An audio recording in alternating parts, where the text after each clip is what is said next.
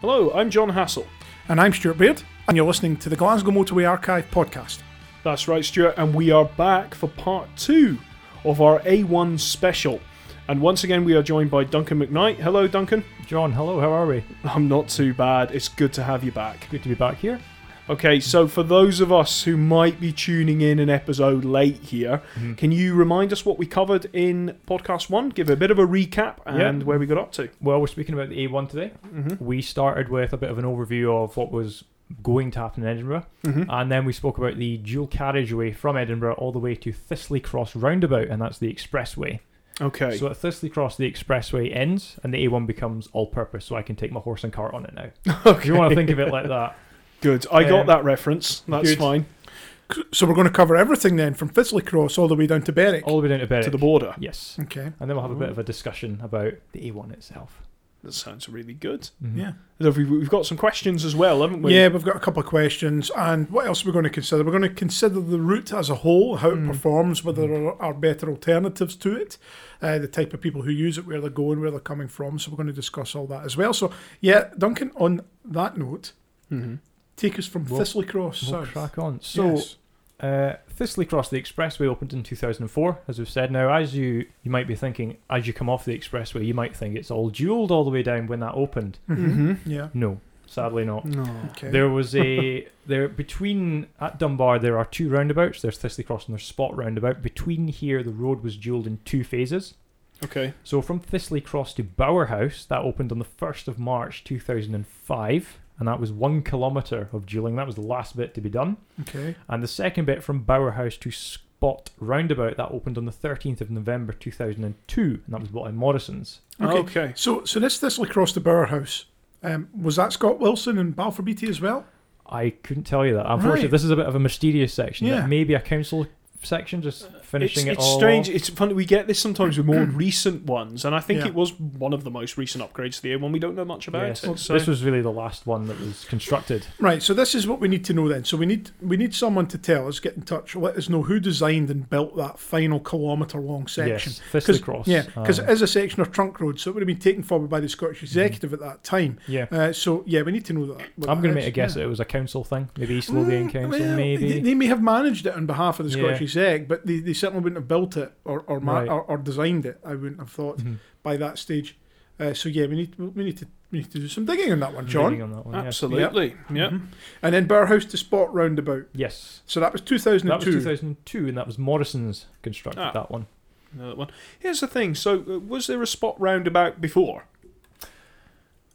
I mm, I don't think so. Right. I, Right. think it was originally just a crossroads with Spott Road. And Right, I see. the dual carriageway, maybe a roundabout. Because I've been to was Spott round, and it does look all quite modern, and like that Yeah. was put in there. Is Spott roundabout the one with the Asda and the McDonald's and Yes, yeah. that's that one. Okay. One thing to point out with Thistley Cross, I forgot to mention this. As you're coming up to it, you've got fancy LED arrows. Have you seen this? No. No, No, no. as you're coming up to it, you've got a big sort of sequence of arrows that go. Oh. They sort of point you to the left. It's quite All fancy. right. Okay. Oh, Yeah, I oh, remember driving down there at night and going, "What is this?" Right. So this is really, this is really, this is a good little feature. I think it's on during the day as well. So if you go along, look at Thistly And where do you see these? Are these at the side of the road, or are they These are on the on the roundabout as you're coming towards it. So you've got Ah, these right. lights that sort of guide you round. So they're It's like quite- on the chevron signs, or yeah. yeah. Ah, okay. It'll be very fun. good when somebody plows into them all, and then The other one going the other way has been destroyed, unfortunately. Oh, and so, they'll probably sit like that for years. I- yeah, no, that's it. but we'll, we'll move on from there. Mhm. Um, so from Spott Roundabout, south of there, the A1 has got a bit of a history. Oh, okay. So historically, a long time ago, the A1, today's A1, curves down to the south to follow the railway line. Originally, immediately after Spott Road, it dived under the railway Okay. and ran alongside the railway line with the cement works between the road and the railway. Yeah. We get to the 70s, and the cement works want to expand a bit. Mm-hmm. And uh, they were kind of stuck as to where they wanted to expand. So it was quite much easier to divert the road. So, and they said to Lothian Regional Council, could you design a diversion for us? Mm-hmm. So, uh, this is the Broxmouth to Skateraw diversion. This opened in January of 1981. This was designed by Lothian Regional Council and built by A. Monk and Co. Yep. This was a single carriageway road that went from essentially Spott Roundabout down to um, the power station. Right. and it was built with a big concrete surface Right. Okay. because uh, the cement works were helping to construct this section. Okay. So that. Makes sense. Yeah. Yeah. Yep. So I know there is that concrete section. the concrete yeah. section. Um, the this has now all been dualled now. So it was two schemes. So we've got Spott Roundabout to Oswald Dean. That was opened on the 22nd of December 1999. Right. That was designed by East Lothian Council and built by the ERDC Group. I remember them. Do you? Yep, they were they Yeah. were bought up by someone. I can't qu- quite remember who, but I remember them being bought over. They did a lot of the roundabout refurbishments in East Kilbride and the 725, 726 many Right. years ago, and they did wee schemes like that all over. Yeah. Mhm, Yeah. Mhm. So this scheme incorporated a section of the concrete carriageway for southbound. Mhm. So you've got about a kilometre. And the last bit is Oswald Dean to Innerwick. Mhm. Uh, that opened on the 22nd of January 1998, and this is this used a section of the concrete carriageway for northbound traffic. Right. Okay. So as you go on to the dual carriageway, it's concrete for about two kilometres or so, Mhm. and that is also the end of the continuous dual carriageway from Edinburgh at Innerwick. Interesting. Interesting. So there you go. Yeah. Now I see here that there's a few blanks in the, in the Yes. construction history there, so we're trying to Need figure out who who designed the Bower House to Spott section, and then also who designed the Oswald Dean to Innerwick section, and the contractor for that one as yeah, well. I, I- guess it's probably realistic to assume East Lothian Council probably had some involvement in those three, given they were involved in the Spott roundabout to Oswald Dean uh, project. So yeah, yeah, that my interesting. guess at that section. Yeah. Yeah, be interesting to know who the uh, who the contractors were yeah. on those two. So if anyone knows, please get in touch and let us know. Yeah. So that Okay. takes us down to the short section of dual carriageway or turning area at uh, the power station. You've seen this. Yes. It's funny but this opened around about 1981, around about the time of the concrete section. Mhm. So this might have been built at the same time. I think. I wonder if the power station, being there, I'm not sure when the power station opened, had something to do with this. Probably because it is a big turning area for, I assume, big vehicles Yeah. turning on and off the A1. So you've got a wee bit of overtaking going through there. Yeah. So south of there, we've got a bit of fairly generic, basic bit of A1 before we get to Dunglass and Cockburn Spath. Oh, how does it say? This is a pronunciation one for it. It's Coburn's Path, isn't Cockburn Spath. it? Coburn's right. Path, yeah. I'm, I'm it. saying it too literally there. You are? yes. So if you drive along there, you go over the Dunglass Gorge. There's Right. several bridges that cross the gorge of various age. There's the railway one. There's two very old ones, and then there's been a couple of improvements.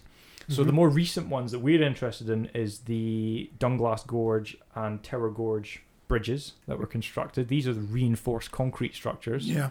This sits next to the A1. Mhm. This opened on the 21st of December 1932, and this was designed by Blyth and Blyth, and built by Crowley, Russell and Co. So this bridge I've been on. Mm-hmm. Uh, you know, if, a a number of years ago, I was uh, assisting one of my colleagues doing inspections on bridges on the A1. Yeah. And that particular bridge that you talk about, the gorge, I was looking at the A1 one, but the the older one that you speak of sits next to it, Yes. And it's you can't go on it with a vehicle, but you can walk onto it. Yeah. You know, and, and can see from there, and it's really quite impressive. actually. Yeah. Actually, have you? I don't know, Stuart. Did you ever do Yeah. that on your rounds? Yes, I've inspected that one um, a couple of times. Um, Mm. It's quite impressive, actually. It is, because Yeah. the gorge is very, very Yeah. deep. It's Yeah. quite a big Yeah. gorge. It is. Yeah. Um, south of Cockbur- Coburn Spa, sorry, there was there's a bit of a hill climb heading south of there, so they realigned a bit of the A1. Uh, Mhm. this was the Chapel Hall diversion. This opened in March 1967, so this straightened out the hill climb a wee bit. So this is old. This is the on the old A1 now. This has been bypassed. So this was designed by Berwick County Council and built by Rogers of Earlston. Okay. So that's that section. Now, in the 80s, as time went on, we were still using these reinforced bridges, but they began to suffer from the amount of traffic going over them. Yeah. Yeah. yeah. So I think one of the options was either we bypass them or we put a weight limit on them. Yeah. And I think one was better than the other one, so we bypassed them with the Hmm. Coburn's Path bypass. Okay. This is ringing some bells with Yeah. me now. So let's So let's this see what this uh, we built the bridge, the new bridge at Dunglass, and we built another one at Tower Gorge. Now Tower Gorge is just at the top of the sort of short dual carriageway south of Yeah, there. yeah. Uh, this bypass was designed by W. A. Fairhurst and partners, and it was built by Shanks and McEwan, and this opened on the seventh of December, nineteen ninety-two. Mhm. So we've got Bob Pritchard helping us with some detail on Good this old section. Bob Pritchard. Yeah, Excellent. So there's a couple of interesting features along here. So the scheme was essentially to be single carriageway, reflecting the low traffic count at that time. A section of wide single carriageway was included at the west end to provide an over opportunity for overtaking, and a section of WS3, which is your overtaking lanes, Mm-hmm. for the eastern half of the bypass because of the gradient. Wide single carriageway that was built there. That's quite rare for. Wide single carriageway is quite Mm. rare in Scotland. Now, Yeah. this was something we just to take a slight sidebar here. You Mm. see this quite a lot in England. I know sections of the A5 are good examples of Yeah. this. So this is two lane single carriageway, but very wide so that you could get three or even four vehicles abreast Yes. overtaking uh, in these sections. Yeah, you so you don't have to build dual carriageway. dual carriageway. Yeah. You know, you you can overtake down the Um, middle. Unusually for the A1, carry on here, this included a roundabout rather than a conventional staggered T junctions to provide access to Coburn's Path and Cove and the Hinderland. So you notice there's a roundabout south of the bridge, and that was incorporated purely for Yeah. space. You know. Mhm. Uh, in an attempt to improve the safety of access from A1 to the row of cottages at Dunglass, a novel, a novel returnament was provided, and it is essentially a very short off-slip which curves back on itself to provide a straight across movement. Ah, So I'll try and explain this. Next to the Dunglass Bridge, you've got what looks like a funny-looking lay-by. right. So you turn turn left, go Mhm. round the loop, and then you're pointing straight across the road Okay. rather than waiting in the middle and turning right. Right. So it's kind of like the M9 at Newbridge, where you've got the loop, but it's at grade, Yeah. so you don't have a big overbridge. Interesting. Uh, so that's okay. quite fancy. I can't say I've noticed that before. Yeah, I haven't. You, but we need to, uh, you know, afterwards maybe point this out to us on the map because Yeah. I, I didn't know It about is- that. Yeah, it's just next to where the bridge is at Dunglass. You'll see this funny looking lay-by, and it's uh, it's a Mhm, f- odd junction. I've not seen anything else quite like it, but it's quite fancy. mhm. Um, so we've got some information on the bridges here. The old Tower Bridge uh, was deemed structurally under strength and architecturally unworthy of retention, so it was eventually demolished. Tractor Shovels was the contractor. Okay. The contractual constraints on demolition were complex, since SEPA insisted that there should be no contamination of the stream below during demolition. The old A1 bridge at Dunglass was similarly structurally under strength, but was architecturally a better quality of structure than at Tower, so it's been retained, Mhm. although not for traffic use. So it's still there, Mhm. but it's you can only walk on it. Yeah. Mhm. Yeah. Um, both of the modern bridges are supported on a pair of reinforced concrete shaped finger piers approximately 20 metres high and on concrete abutments. The foundations are founded directly onto the bedrock. Both bridges were erected by launching them from one end, utilising the 2.5% gradient.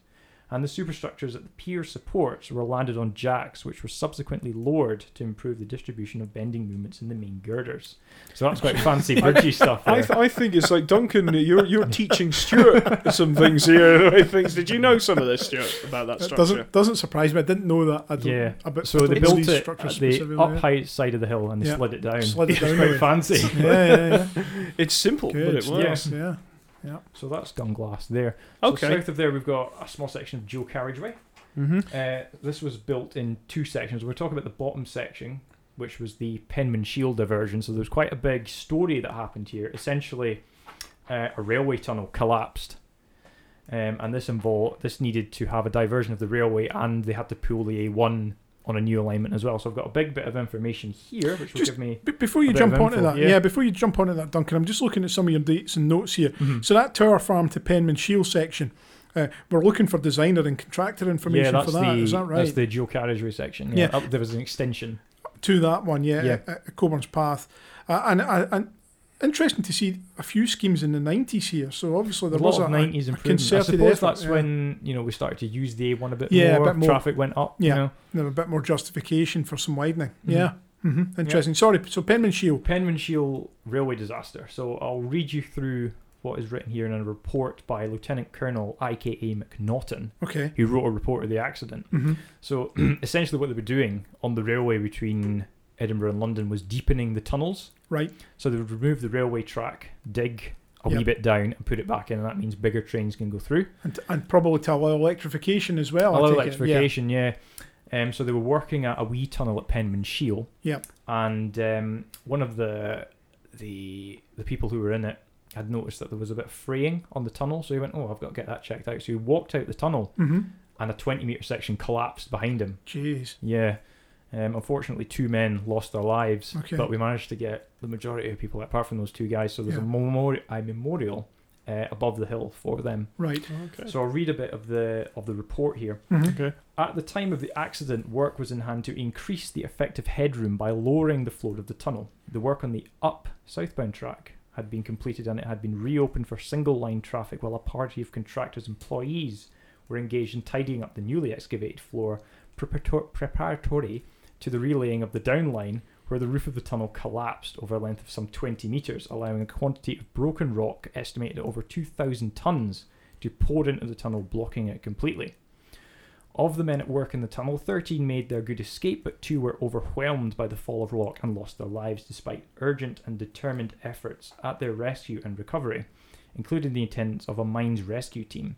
Fortunately, no train was in or closely approaching the tunnel at that time of the collapse. So we had this bit of a nasty disaster. Yeah. Now, this when did that happen? We got it here in May 1979. So right. it Okay. collapsed, I believe, on the 17th of March.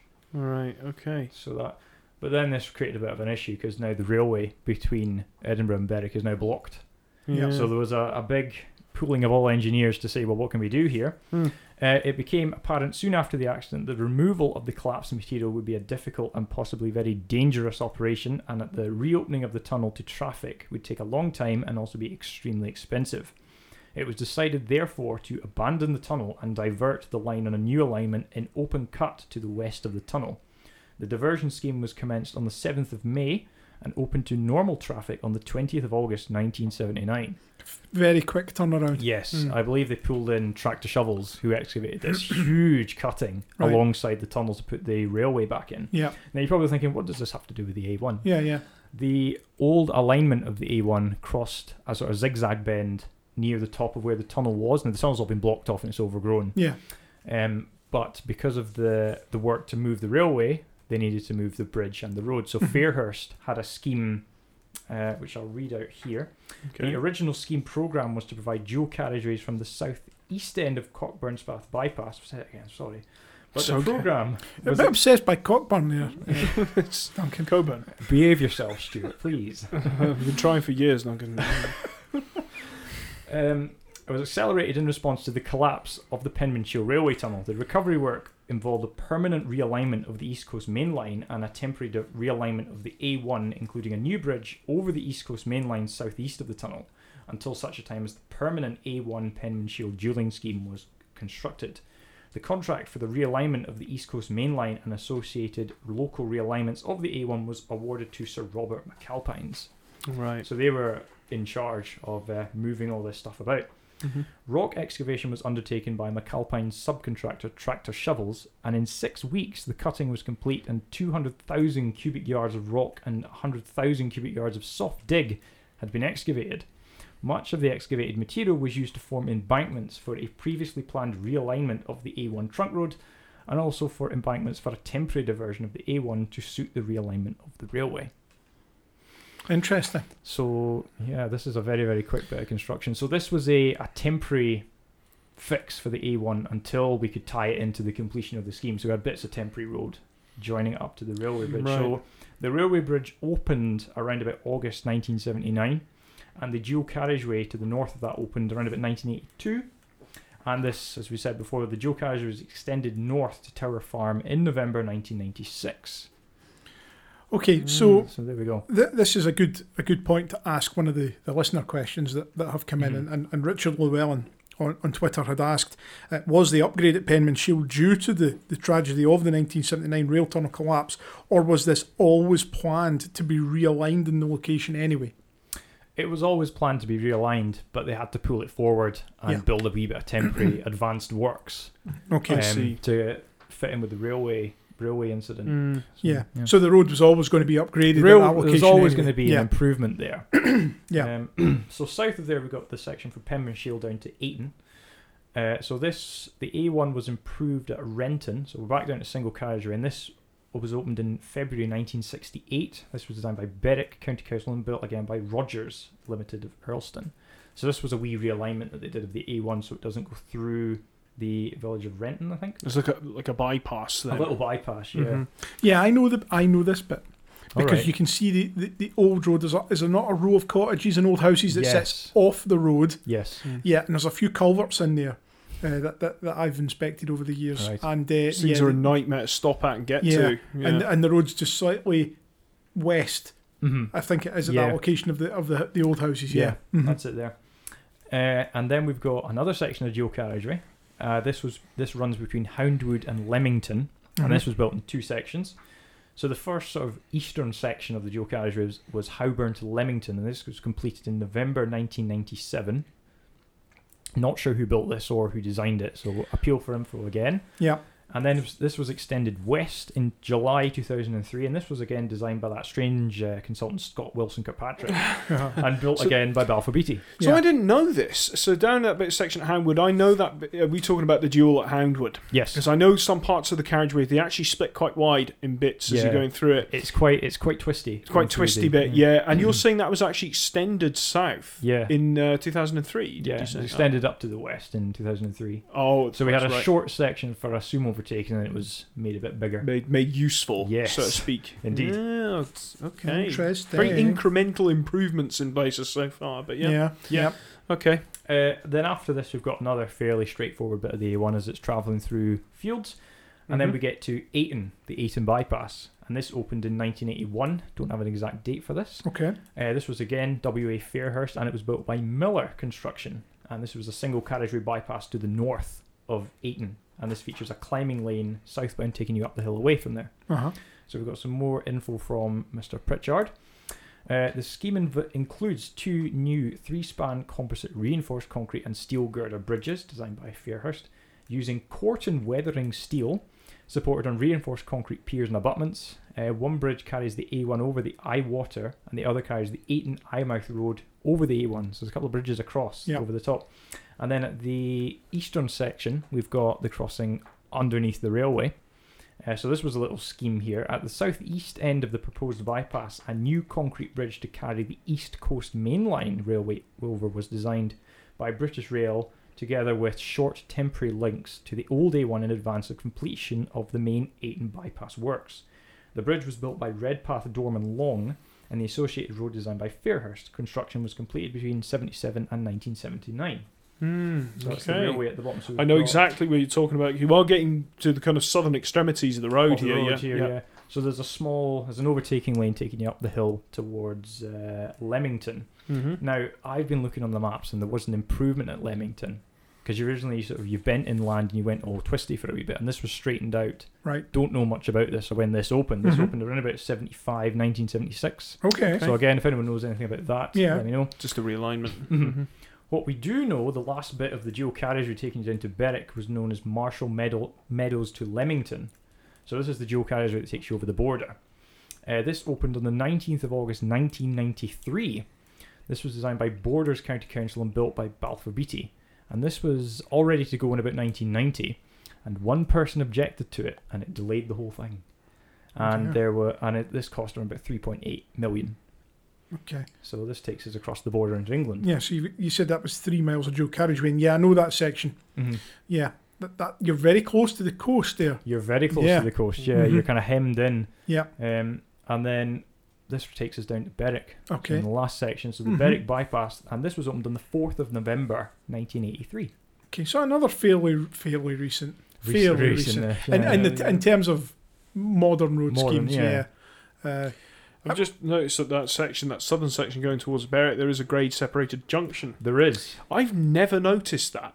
It's just it's before. very, the- very well tucked away. it's tucked, yeah. It's only when I'm looking at the, the map, and then it's it's just prior to the border with England. Mhm. Yeah, no, Yeah. okay. I got some pictures up there looking down because the A1's on a big, long, straight section, so it's Yeah. good for zoom photography if you're into that. yeah. So the Berwick Mm. bypass was it? Uh, was it? Is there any of it in Scotland? No, No. what I can what I can gather is it Yeah. hit the top of Berwick and then it ended. Okay. I went back to the old A1 before that was uh, before that was jeweled. Right. Okay. So- hmm So that Lamberton to Marshall Meadows scheme then. That's the Um, southern end. of That's the, the southern Scottish end. That takes you A1. to the end of the border, Yes. at the edge of the border. Ah, okay. Interesting. Interesting. Yes, Yeah. it's one of these things I've always pondered about the relationship that you know uh, the English highways authorities and the Scottish highways authorities would have had in in, in, in coming up with a kind of a that making that strategic corridor. Is it is it a bit of a uh, uh, we'll do some on our end, you do some on ours, or is it uh, we'll do all ours on ours, and then it goes all rubbish again when you go across the border? I know, think there was a bit there was a bit of to and fro as to how Yeah. far beyond the border it was going to go. Mm, But I think it was just for ease, it would go just beyond Lamberton, and then it would end. yeah. So that's it. You go. That's been a really fascinating route overview Yeah. across both parts. We'll have, some, we have some gaps to fill, and we're Yes, hoping people we listening do. will be able to help fill those gaps. But I think, considering all that, it's clear looking at some of the 1990 schemes and thinking back to routes south of Edinburgh.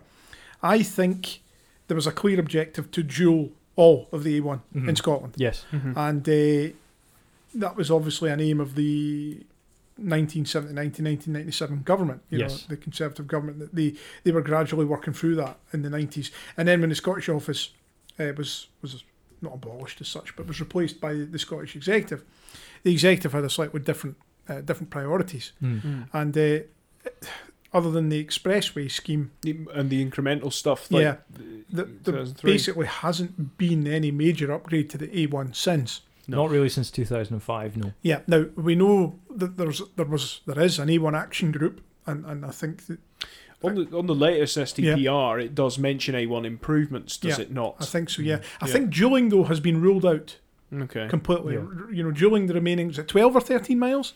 It's not a lot. It's not a uh, lot. There's, I think miles, we're at yeah. a case. I think Duncan's safe to say there's more dual carriageway than single carriageway. Yeah, there is. Yeah. Around about two thirds of it in Scotland is now all dualed. Yeah. Mm. So Um, and, and I think the, the the dualing of the rest of it has been ruled out by the STPR2 process, but Mm. improvements are being considered. yeah. Um, that that kind of brings me on to how the route operates. Yes. Um, how does it operate? How how how efficient is it? How right. successful is it? How resilient is it to issues and incidents and the like? Okay. Does it suffer from congestion? Okay. I'll speak about what I know from it, from using it in the context of England to Scotland. Mhm. I I have not, never been a commuter on it. I have never really found myself held up driving on it. The English parts of the A1 seem to be quite busy and have long sections Yes. of single single carriage. And we, we spoke about this a little bit in the first part of the podcast. But uh, in Scotland, I find most of it dual carriage. I make very good progress. I Mhm. don't really get held up on it. Yep. It Yeah. does that job. In terms of resilience, at the top end, we've got the A199, which is the old A1 Yeah. you know, in those sections there. So if something was to close the road, you can get off onto these other sections. I think it operates really quite well. Uh, although it's not a straight line going down to England, I generally prefer to take the A68 uh, just because I find it a more direct route if I'm going into England. But I have taken Mm. the A1 on the odd occasion. Yeah. It's a less stressful drive sometimes than the, the A68, Yeah. you know, which is always single carriageway and you can get stuck behind things on that. But Mm. that's my thoughts on it. Um, Stuart. I I've used it several times. I've never had any problem uh, with it. Uh, the, agricultural vehicles in the single sections can be Mm. a bit of a pain Mm. at times. Slow moving tractors and the like that can cause a bit of frustration. Platooning is another issue. Yes. Um, trucks in convoy with long lines of traffic behind, and then when you get to the dual carriageway section, it's like drag racing as everybody, Everybody. takes off. Does that Um, remind you of a certain road, Duncan? Yes, Yeah. it Yeah, does. it does, yeah. yeah. Um, and uh, as we said earlier, the traffic flows have obviously increased um, quite significantly over the years as Yes. well. Although I've not seen heavy traffic on these northern sections because of the this extended eastern commuter belt, I find it very believable. Yeah, You know, Yeah. I, I, can, I can see that. Stuart, would you say it's your preferred way of getting into uh, the east northeast of England? no, Mm. uh, it's it's my it would be my preferred way if I was not in a hurry, Right. Okay. right? Mhm. But if I was doing a routine trip to Newcastle, for example, I would take the M74 and then the A69. Oh, you do. Oh, you're a 69 guy. Yeah. Because I, I always would take 66 and go up. But it the- depends. Well, yeah. that's not good for Newcastle. The 66. T side is Yeah, okay. T side would be fine for that. Yeah. But it's, I would I would use the E69 for, for Newcastle Mm. rather than the E1. Not even Um, consider A68. I Could be a bit don't like the E68 on the English side. Right. He doesn't. Yeah, I- he's, he's, he's Not not man enough for it because he's Yeah. got these switchbacks on it, and it's fantastic. Yeah, you know, I- the, oh, I love that. I, I don't mind the, the A68 on the Scottish side has been improved so much over the years, and it It's was full of routes, south of Edinburgh had a had a Yeah. factor in that, and they Yeah. improved that. And at one point, actually, I think they were considering potential dualling of sections of the A68 as well. Where there was a Jedburgh bypass. Yeah. There's plans for that. You Mhm, know, yeah. so- you know, so I I get it. If I was going from Edinburgh to Newcastle, I would probably use part of the A68 and then the A698 or the 697, Six Yeah, I nine know. seven. Yeah. and then The cut Otterburn across, Road. Yeah, and Yeah. then cut across to, to the A1 there. yeah. Mm. I really don't enjoy the long section north of Newcastle on the, on the No. A1. I mean, So the good news is about this is Highways England are doing something about that. Yeah. They've Yes. got dualing programs up at Alnwick and Yeah, places like that, and there's been years talking about dualling the the first section of single carriage north of Morpeth, Yes. Morpeth to Felton. So there's a bit of online and offline there, Mhm. and then there's another section south of Bilton, is it? South of there in England, Yeah, near there, Berwick. There's a bit of dualling going on there. there So is. Yeah. the, the question is, if the A1 was dualled in its entirety between Edinburgh and Newcastle, would it be the quickest route between Newcastle and Edinburgh, or would it still be quicker to go other ways? I think it would be, and it would be less frustrating because you've got to remember 68 all single carriageway. Yeah, If you're going down the M74 and across the uh, A69, yeah, the A69 is mostly single carriageway at the western end. It only becomes uh, Dual dual closer down to Newcastle. Is it, it's uh, I can't remember the name. Corbridge. yeah. Mhm. Yeah, uh, that section there. No, I think the A1 would just completely win out if it was. yeah. It, it it would be to- it would be quite tremendous. I think people would change the way they travel into Scotland that way. Mhm. Mm. You know, city bypass would suffer, but Mm. you know that's Yeah, that's that's one. If you could come up with an argument against it, you know that would be one thing. Is a city bypass would be required to be upgraded to to, Yeah. to do that. okay. So there, Duncan, you've been on it very recently, Very recently. uh, and probably got the most up to date observations. Um, uh, anything you want to add what- about it? Um, I mean, south of Dunbar, you go down to single carriageway going past um, Torness, Mm-hmm. and then it goes up to it did, and it doesn't last long. That's the thing because I'm used to the A9 with its big long single carriageway sections. This you're on single carriageway, but it doesn't last long. Mm, So yeah. you're stuck buying stuff, but it's not for long.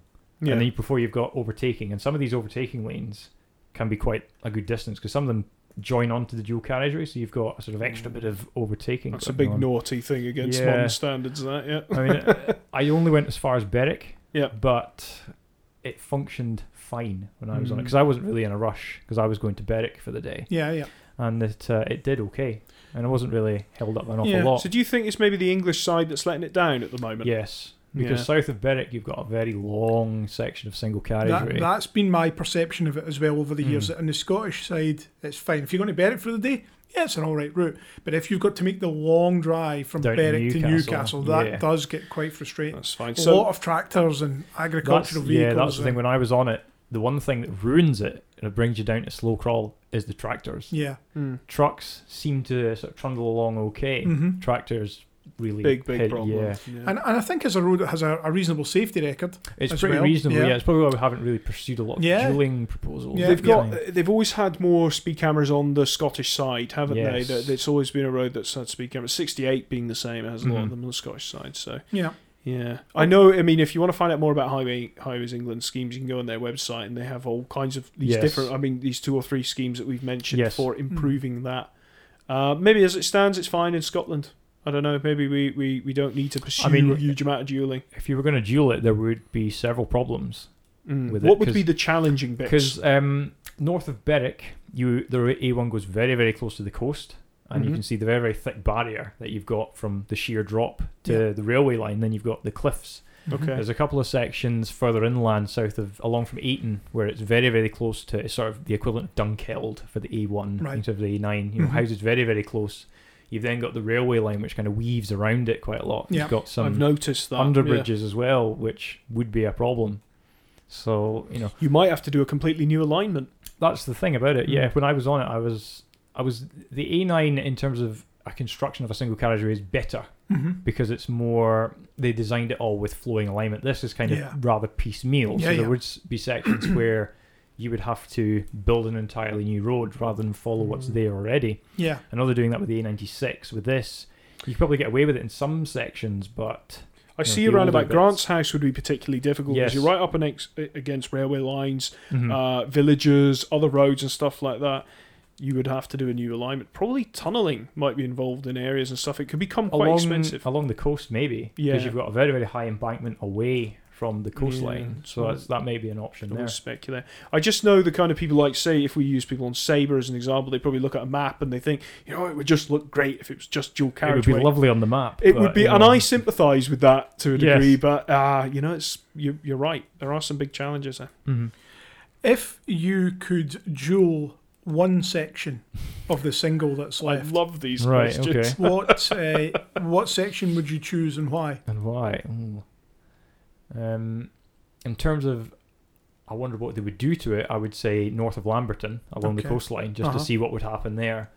Um, in terms of a functionality, I would maybe join up those two bits in the middle Yeah. because that would give you a nice that's- big bit in the middle. That's Mhm. what I was going to say. Is Mhm. join up the two big bits in the middle. Mhm. Mhm. Yeah, and then it, it's kind of like what they're doing at the moment on the A9 at the current one at the southern end down at um, Luncarty to Luncarty, Yes. It joins up two bits of dual carriageways, and it almost feels like you have this huge net gain, Mhm. but you've only built A bit a, of a it. bit of yes. it. So no, I, I think the one in the middle is the one I'd love to see. Yeah. Yeah. Okay. Um, that's a that's a good answer. Well, We'll- thanks. We'll give you Thank that you. one. Thank you a, very a much. considered answer there. Here's the thing: there is another big, big glaring problem, and we, I spoke about this on this podcast for the A720. Mhm. Old Craighall, as much as uh, you know we, we spoke about in the last one, that is a, going to become a really big problem, especially when Sheriffhall Mhm. is grade separated. I think if they're going to be doing improvements there, that that on the A1 in general, let's talk about Old Craighall, and they need to make it free Okay. flow hmm Yes. through it, and they need some kind of system to make something better there. I think a free flow slip to the A1 eastbound would Mhm. be better rather than making the whole thing free flow. That's very There's expensive. probably a lot of people coming off the bypass and then going down the A1. Yeah, that, that's a that's an easy fix and a, an inexpensive fix. Yes. and you get a lot of benefit from that. Mhm. You're talking about we're coming up the A1, Yeah, and then we're wanting to go onto the bypass heading west. and we just turn left and go round. you, you take a lane, but Just- coming from the bypass and going then to the A1 south, big tunnels or big bridges. you either need a Baillieston type thing. With do high people highway. do that? Is that a, is that a common manoeuvre? Yeah, I would imagine they do because Yep. most people aren't going along the bypass and then go turn into Edinburgh. They're probably going along there to make a strategic journey, as in Mm. I want to go south or I'm heading out into East Lothian. You Mhm. know what I mean? Yeah. I don't have the flows here, but I bet you if you split the traffic, it would be 70% of them taking the A1 Yeah. south rather than Mm. north. Okay. So there we go. Get get all your bridge piers out and build Yeah. something big. Yep. From a a usability point of view or a user friendly point of view, um, what about service provision? Now we've got the old services at Muscle. Is it Musselborough? Musselburgh. Is it called Musselburgh? I think it is Musselburgh Services. Is it? At Old Craighall. Oh, you're Yes. talking about yeah. This is the other arm Yeah. that comes off the roundabout. Yeah. Yep. So you've got the old services there, which are Mm. fascinating. Yeah. Because it was originally a traditional type motorway service area, but a lot of it's been closed down now, and you get the Mhm. petrol station, and Mhm. Yeah, I, I, that's I about it. went there maybe a couple of years ago. I think you were with me and Yeah, all yeah. felt a bit We run went there, yeah, yeah. yeah. So you've got that now south of there, or east of there, depending on how you look at it. Mm. What else is there? You have their services just off Spott Roundabout, which is your what is it, Asda or Morrison's? Yeah, something Asda off there there. and McDonald's there. Are they are they signed as services? Yes, they are. they have a little okay. sign that says services off the roundabout. Right. South of there, hmm, you might have to probably wait till Berwick Yeah. or something like that. Yeah. I And think then, there yeah, is a there's a small sort of pull-in restaurant at south of Ayton. Right. There's something along there, Okay. but you know Berwick does have services just off the road. Yeah. And you've So got Morrison's convenient. at Berwick as well. yes, Yeah. So that's interesting. Okay, so it doesn't have a lot of official. of big Hart yeah. Hill type Mhm, things. mhm. Yeah, So it's kind of like the A9 in that sense, Mhm. or the A90, where there's you, you got there's not a lot of great service yeah, areas. yeah, aye. sort of gaps between them. Mhm. Yep. Okay. Interesting. To drive it now, you drove it the other day.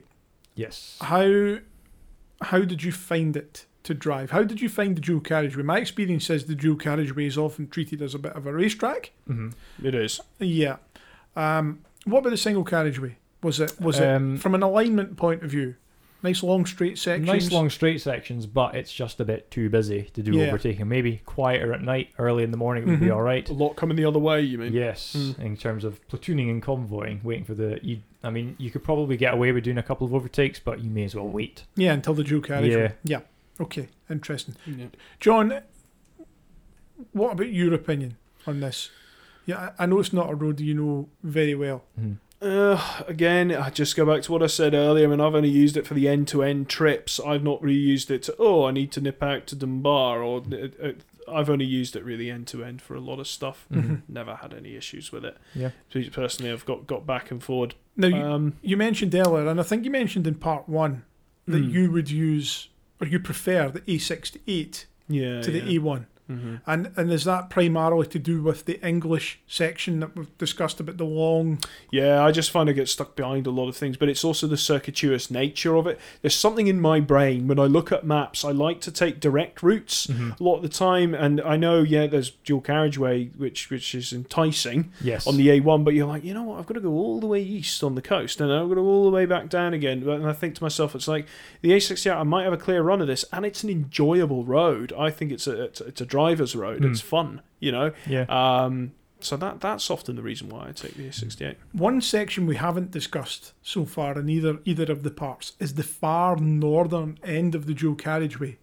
I really dislike that junction where the dual carriageway comes to an end and you're dumped at that signalised junction. In Edinburgh. Yeah, Ah, that That- was originally a roundabout. yeah, and I And they remember when that it was out. upgraded, Yeah. and I I never, I didn't feel as though there was much benefit from the upgrade.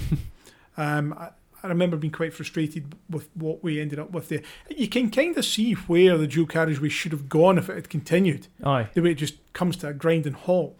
But that can be a bloody frustrating junction, that one, especially because it's so close to Fort Kinnaird. Yes. And there's a big Asda store there as well. And you've got, the, again, you've got the main road coming out of Musselburgh, you know, Busy. coming up that way. It's bloody Busy. busy. yeah. And it can be a nightmare. And I, I think it would be good to see some improvement. So you, Mhm. one minute you're flying along a dual carriageway at 60, 70 miles an hour, and the next minute you hit these traffic lights. Mm. And it's it's like Edinburgh as a as a as a whole.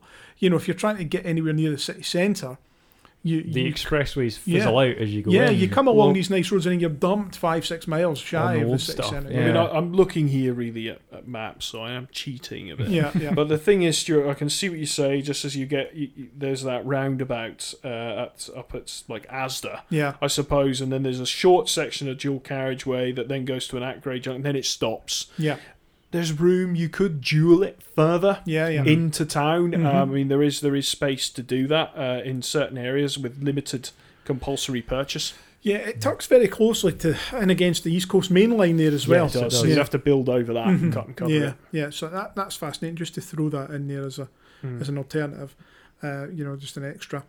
Okay, um, I think we've more or less covered everything about the Yeah. A1. Mm. I think so. Yeah, I think, yeah, it. maybe in another parallel universe, it's a big blue line on a map. It's the M1 all the way up to the- Edinburgh. yeah, the A1M or the M1. the end of Renner Ring Road, and it's Yeah. all lovely. That's just it.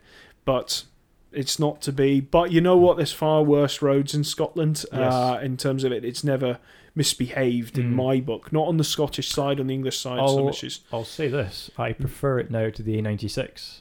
Okay, 'Cause You the d- A96 is a road that I am not a big fan of. Oh, I, I know. Unfortunately, I know. And one day I've done we a lot of research with it, and it's very interesting. But Right. driving it end to end, it's just a bit of a, a bit of a slog. yeah. It shall we is. say. I- I- It's very Yeah. long. I mean, we Mm. we done it, Stuart. This I found works much better because it's all dualled, so you're a bit more Well, more of it. dualled, yeah, as yeah. you're chugging along. So it's uh, Okay. I know. I, I, made the, this point before. Is that single carriageways do make you kind of nervous, and then Yeah. you're like, and you get past things, and then you can't stop because all the things you've overtaken, they'll go by you, and it's like you can't It's- stop in the lay-by. You got to keep going. you've got to keep going because you just get held up all the time, you know. Yeah. So I know it's it's uh, frustrating, but there you go. Okay. Um, I'll just take the opportunity here to, to give a brief update on, on things, other things that are happening. Um, Good. Duncan Yeah. should say thanks again for joining us. Thank you very Uh, much. Thanks for thank having you. me. And, and thank you for the work you do with the Glasgow Motorway Archive. Your membership of, of the, the organisation is appreciated. Our and, main uh, archivist for the north. Yep. Yes. Or the south, in this case, he's the south, moonlighting for this yeah. side. You've done a huge amount of research on this. There's a piles of paper um, kind of surrounding you at the moment. Thank you. You're welcome. Really, really. and thanks again to the various uh, guys who sent in information as well. Yes. Um, you know, to helped us along with that. Uh, okay, in terms of other things that we're doing, uh, sadly the answer still is not a great deal.